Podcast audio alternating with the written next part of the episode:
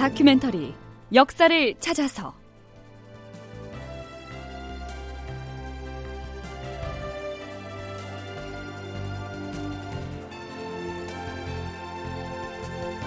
제 777편 명나라의 의심 조선 왕의 진위를 감별하라. 극본 이상락 연출 최홍준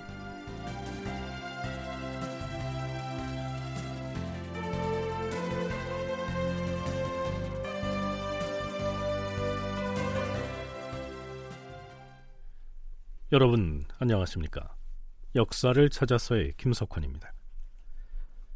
선조 일행이 평안도 선천에 머물고 있던 임진년 6월 18일 천명의 기병을 이끌고 압록강을 건넌 요동의 두 장수가 의주를 거쳐서 선천으로 옵니다. 선조는 골룡포 차림의 익선관을 쓰고 객관인 임반관으로 나아가서 두 장수를 맞이하죠. 그런데 선조가 임금의 채통도 접어놓고 겸손이 과하다 싶을 만큼 저자세로 응대를 했음에도 불구하고 이 중국의 두 장수는 무례하구나 이 한마디를 남기고는 의주로 돌아가 버립니다. 자, 지난 시간 마지막 대목에 소개했던 내용이 이러합니다. 그 뒷이야기 궁금하시죠? 주상 전하, 요동에서 자문을 보내왔사옵니다. 오, 요동에서 누가 자문을 보내왔단 말이냐? 요동의 순한 어사 이시자가 송국신이란 관리편에 자문을 보내온 것이옵니다. 음, 어디 가져와 보라.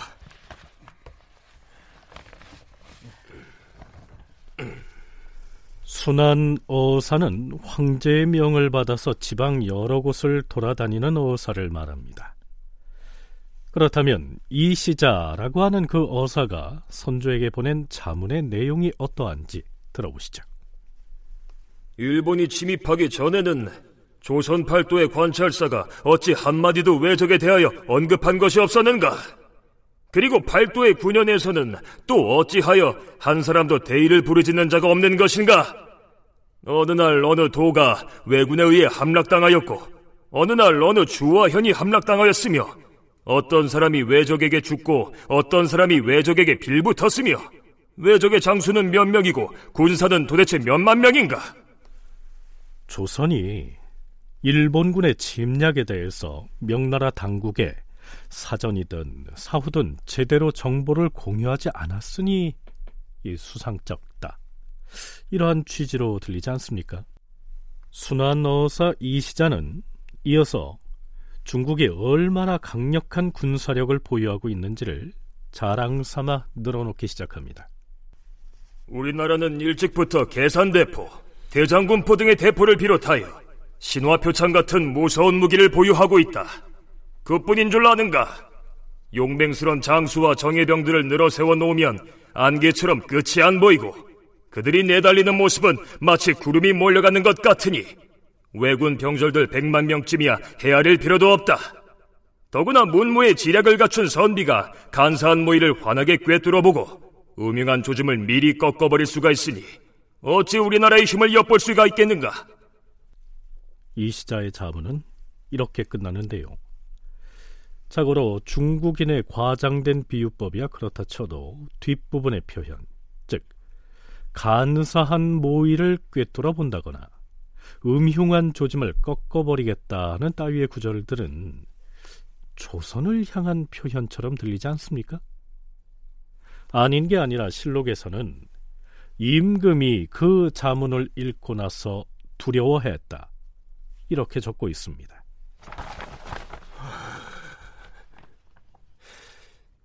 이 자문은 그 내용으로 보아 우리가 외적과 동무한 것으로 의심을 품은 나머지 이렇게 공갈하는 말을 하여서 우리의 대답을 시험해 보려는 것이다. 아니 그런가? 실제로 명나라는 일본의 조선 침략 이후 이제까지도 조선이 일본의 협조해서 일본의 중국 침략을 돕고 있는 것이 아닌가 하는 의문을 거두지 않고 있었죠. 한마디로 말해서 일본이 부산포에 상륙한 이래 그 짧은 시일에 평양까지 진격했다 하는 이 상황을 아직도 흔쾌하게 이해하지 못하고 있었다는 얘기입니다. 서강대 전인교육원 장준호 교수의 얘기입니다. 그 상황을 아직까지도 명나라는 실제로 그게 가능할까? 혹은 그렇게 군사가 약한 나라가 아닐 텐데 어떻게 일본한테 쫓겨서 이런 정도의 상황이 된다라고 하는 상황을 아예 믿으려고 하지 않았던 것 같아요. 아예 실제로 이런 일이 일어날 거라고 아예 가정조차도 하지 않았던 것 같고요. 그러다 보니까 그렇게 구원 요청병을 요청하는 거에 대해서 혹시 계속 의문을 제기하고 실제 정말 이런가? 그래서 조선의 상황을 충분히 파악을 한 다음에 참전하려고 하는 부분도 있었던 게 바로 그런 것 같고요. 그래서 앞서 계속 조선에서는 일본군이 침략한다라고 하는 것 자체를 명군이 실제로 믿으려고 하지도 않았고, 그 다음에 그걸 계속 침략한다라고 하는 그런 소문들이 계속 나오고 있는 사실인데도 믿지 않고 조선에 알렸는데도 믿지 않았던 거거든요. 자, 그렇다면 그렇게 의문이 가시지 않았음에도 명나라의 황제 신종이 구원병 선발대를 조선에 파견한 배경은 또 어떻게 이해해야 할까요? 그 대목에 대해선 한국학중앙연구원 정혜인 책임연구원으로부터 들어보시죠. 외란이 발생했다는 소식을 접한 그 명나라 임금 신종 같은 경우는 바로 그 이 북경을 지키기 위해서 요동하고 산동 등지의 그 수비를 되게 강화를 합니다. 그러니까 실제로 명나라 입장에서는 일본이 조선을 거쳐서 명나라를 침입할 수도 있다라고 실제로 생각을 했던 것 같아요. 이 전통적으로 이렇게 명예 입장에서 이게 조선은 입술이 없으면 이가 시리다는 어떤 그 순망치 안의 그 존재였다고 생각이 듭니다. 그래서 만약 조선이 일본에게 넘어갈 경우를 우려해서 이 요동을 방어하고 그리고 궁극적으로는 명예 북경을 지키기 위해서는 일본군을 요동 안까지 들이는 것이 아니라 조선 안에서 격퇴하는 그러한 그 이 결정을 하게 돼서 결국은 여러 의심에도 불구하고 명나라 군대를 명나라가 생각하기에 본래 중국과 조선은 이와 입술의 관계여서 만일 일본군이 조선을 완전히 점령하고 나면 필시 압록강을 건너서 요동 땅으로 진출을 할 것이 불보듯 뻔하기 때문에 조선의 구원병 파견을 더 이상 지체할 수가 없었을 것이다. 이러한 얘기입니다.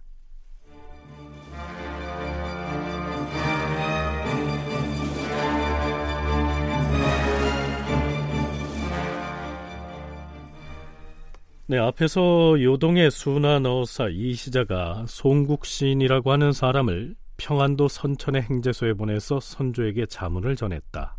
라고 했죠. 선조실록에서는 이때 왜 하필 송국신 그 사람을 조선에 보냈는지 그 배경을 이렇게 기술하고 있습니다. 이에 앞서 명나라 복건성에서 행상을 하는 허이유 등이 명나라 조정에 은밀히 보고하였다. 제가 조선인과 일본인을 상대로 장사를 하다 보니 알게 된 비밀인데요. 조선 조정에서 일본의 나귀를 선물로 갖다 바치면서 두 나라가 모의를 해서 명나라를 침범하기로 약조하고 조선이 그 선봉이 되기로 한 겁니다. 그래서 명나라에서는 조선을 의심하고 있었는데 조선의 패전 소식이 명나라에 전해지자 명나라 조정에서는 의논이 흉흉하였다. 모두들 조선을 의심하였으나 허국이라는 재상만이 홀로 큰 소리로 이렇게 말하였다. 황제 폐하, 신이 일찍이 조선의 사신으로 간 적이 있어서 그 나라 실정을 누구보다 잘 아옵니다.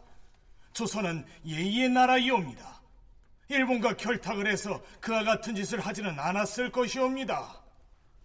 그러다가 조선에서 명나라에 구원병을 요청하는 계문을 보내오자 요동의 관리들은 또다시 조선을 의심하였다. 조선에 속아서는 아니 되옵니다. 실제로는 바다 건너 이 왜구와 함께 우리를 배반하고 있습니다. 조선에서는 가짜 왕을 내세워 일본에 쫓기고 있는 척하며 오히려 일본을 인도하여 쳐들어오고 있는 것입니다. 그러자 송국신이라는 사람이 나섰다. 그는 전에 명나라 사신 왕경민을 수행하여 조선에 와서 임금을 만난 적이 있었다. 제가 일찍이 사신단의 일원으로 조선에 가서 그 나라 국왕을 만나보았습니다. 지금 가서 만나보면 반드시 그 얼굴을 기억하여 알아볼 수가 있을 것입니다. 그러자 명나라에서는 순환어사의 자문을 전달한다는 핑계로 송국신을 조선에 보내서 살펴보도록 하였다. 자, 이러한 연유로 송국신이라고 하는 사람이 평안도 선천으로 찾아와서 요동 순환어사의 자문을 전달한 것이죠. 즉, 지금 평안도에 파천가 있는 임금이 진짜 조선의 국왕인지 아닌지 살펴보러 왔다는 얘기입니다. 그렇다면 조선 국왕에게 거친 말로 엄포를 놓고 있는 그 순환어사의 자문은 어떻게 된 것일까요? 송국신이 선조를 만나서 외교 문서인 그 자문을 전해주고 밖으로 나와선 통역을 맡은 역관에게 이렇게 은밀하게 말합니다. 요동순환 어사는 내가 일찍이 사실을 따라 조선에 와서 국왕의 얼굴을 본 적이 있기 때문에 나를 보내서 진짜 조선의 국왕인지 그 진위를 살피도록 한 것뿐이에요. 지금 전해준 자문 중에 적혀있는 이런저런 말들은 모두 가설로 적어놓은 것들이니 의아스럽게 여기지 마시오. 이렇게 됐던 것입니다. 글쎄요. 그 통역관은 송국신의 그 말을 액면 그대로 선조에게 전해주었을까요? 전해주었다면 그 자문의 내용을 읽고 잔뜩 두려움에 떨었던 선조가 조금은 긴장을 내려놨을 텐데 말입니다.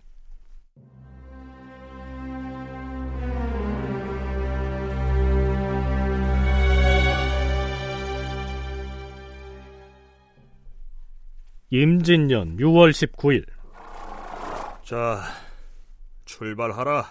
출발하라!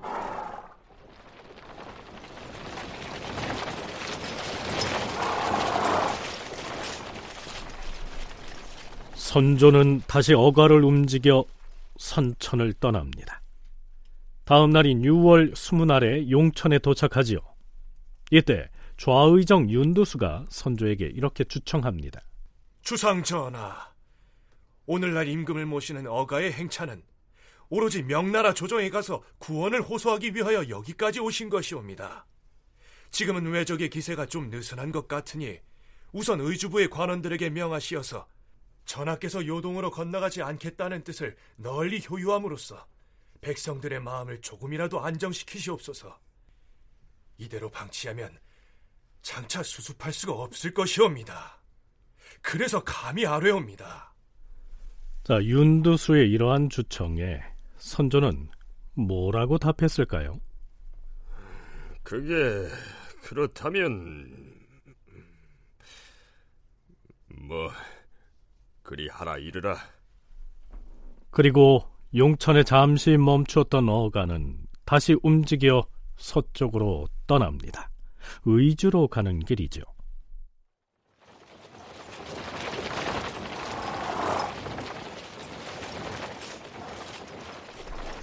그런데 의주로 가는 도중에 중요한 인물이 나타나 어가 행렬에 합류합니다.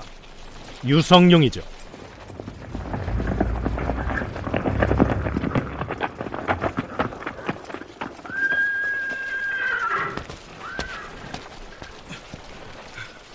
전하, 주상 전하.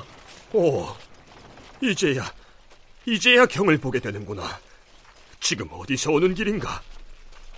자, 유성룡은 어디에서 무엇을 하다가 이제 여기에 나타난 것일까요?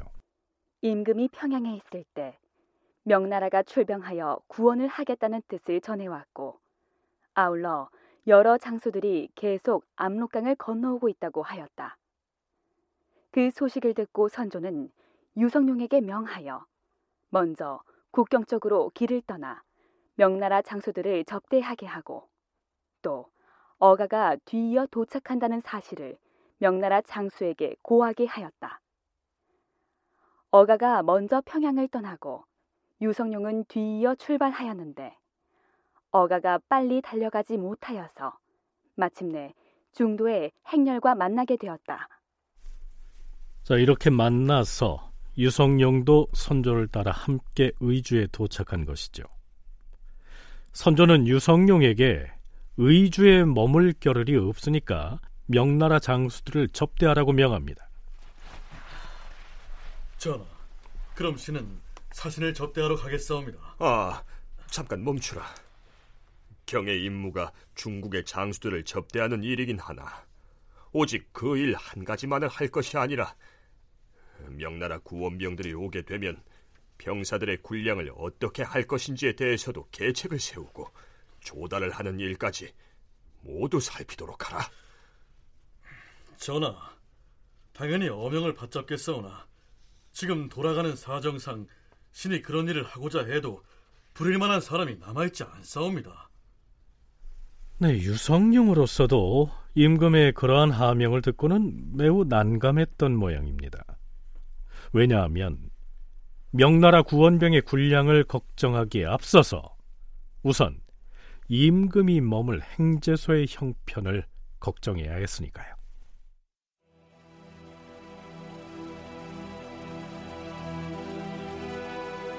임금이 의주에 도착하여 의주 목사의 관하에 들어가 좌정하였다. 이때 고을 사람들은 평양이 포위당하였다는 소식을 듣고서 소문이 흉흉하여 매우 두려워하였다. 더구나 명나라 병사들이 강을 건너 성 안으로 들어와서 약탈을 자행하자 백성들이 모두 산골짜기로 피해 들어가는 바람에 성 안이 텅 비었다. 의주 목사 황진과 판관 권탁 등이 관아에 여자종 두어 명을 직접 거느리고 와서 임금의 수라를 장만하였으며 임금을 호종한 관원들은 성 안의 빈집을 찾아 나서서 분산 거처하였다. 말에게 먹일 꼴과 밥을 지을 뗄나무가 계속 조달되지 아니하여서 비록 임금의 행제소라고는 하지만 정막하기가 황폐한 성과 같았다.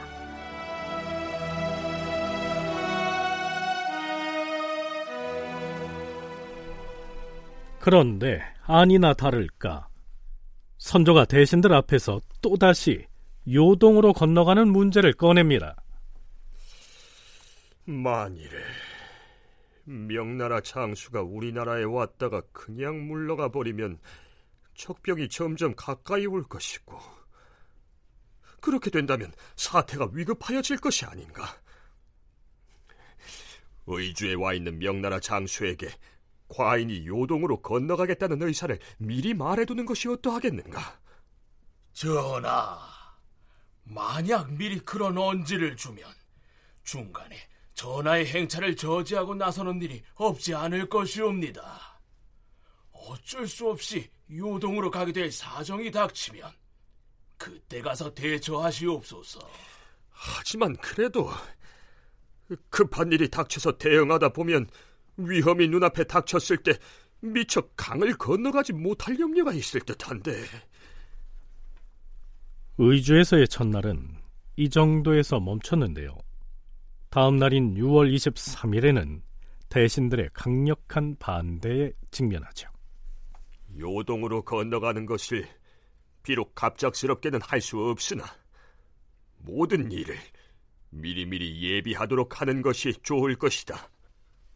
전하, 예조판서 윤근수가 아뢰옵니다.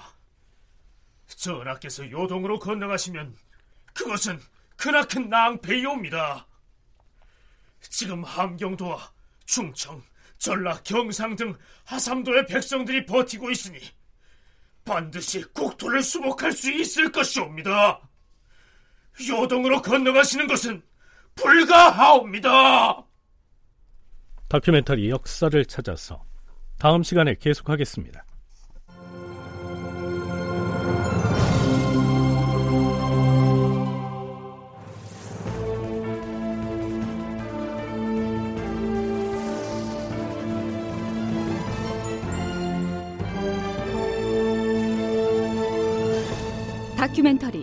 역사를 찾아서 제 777편 명나라의 의심 조선왕의 진위를 감별하라 이상락극본 최용준 연출로 보내드렸습니다.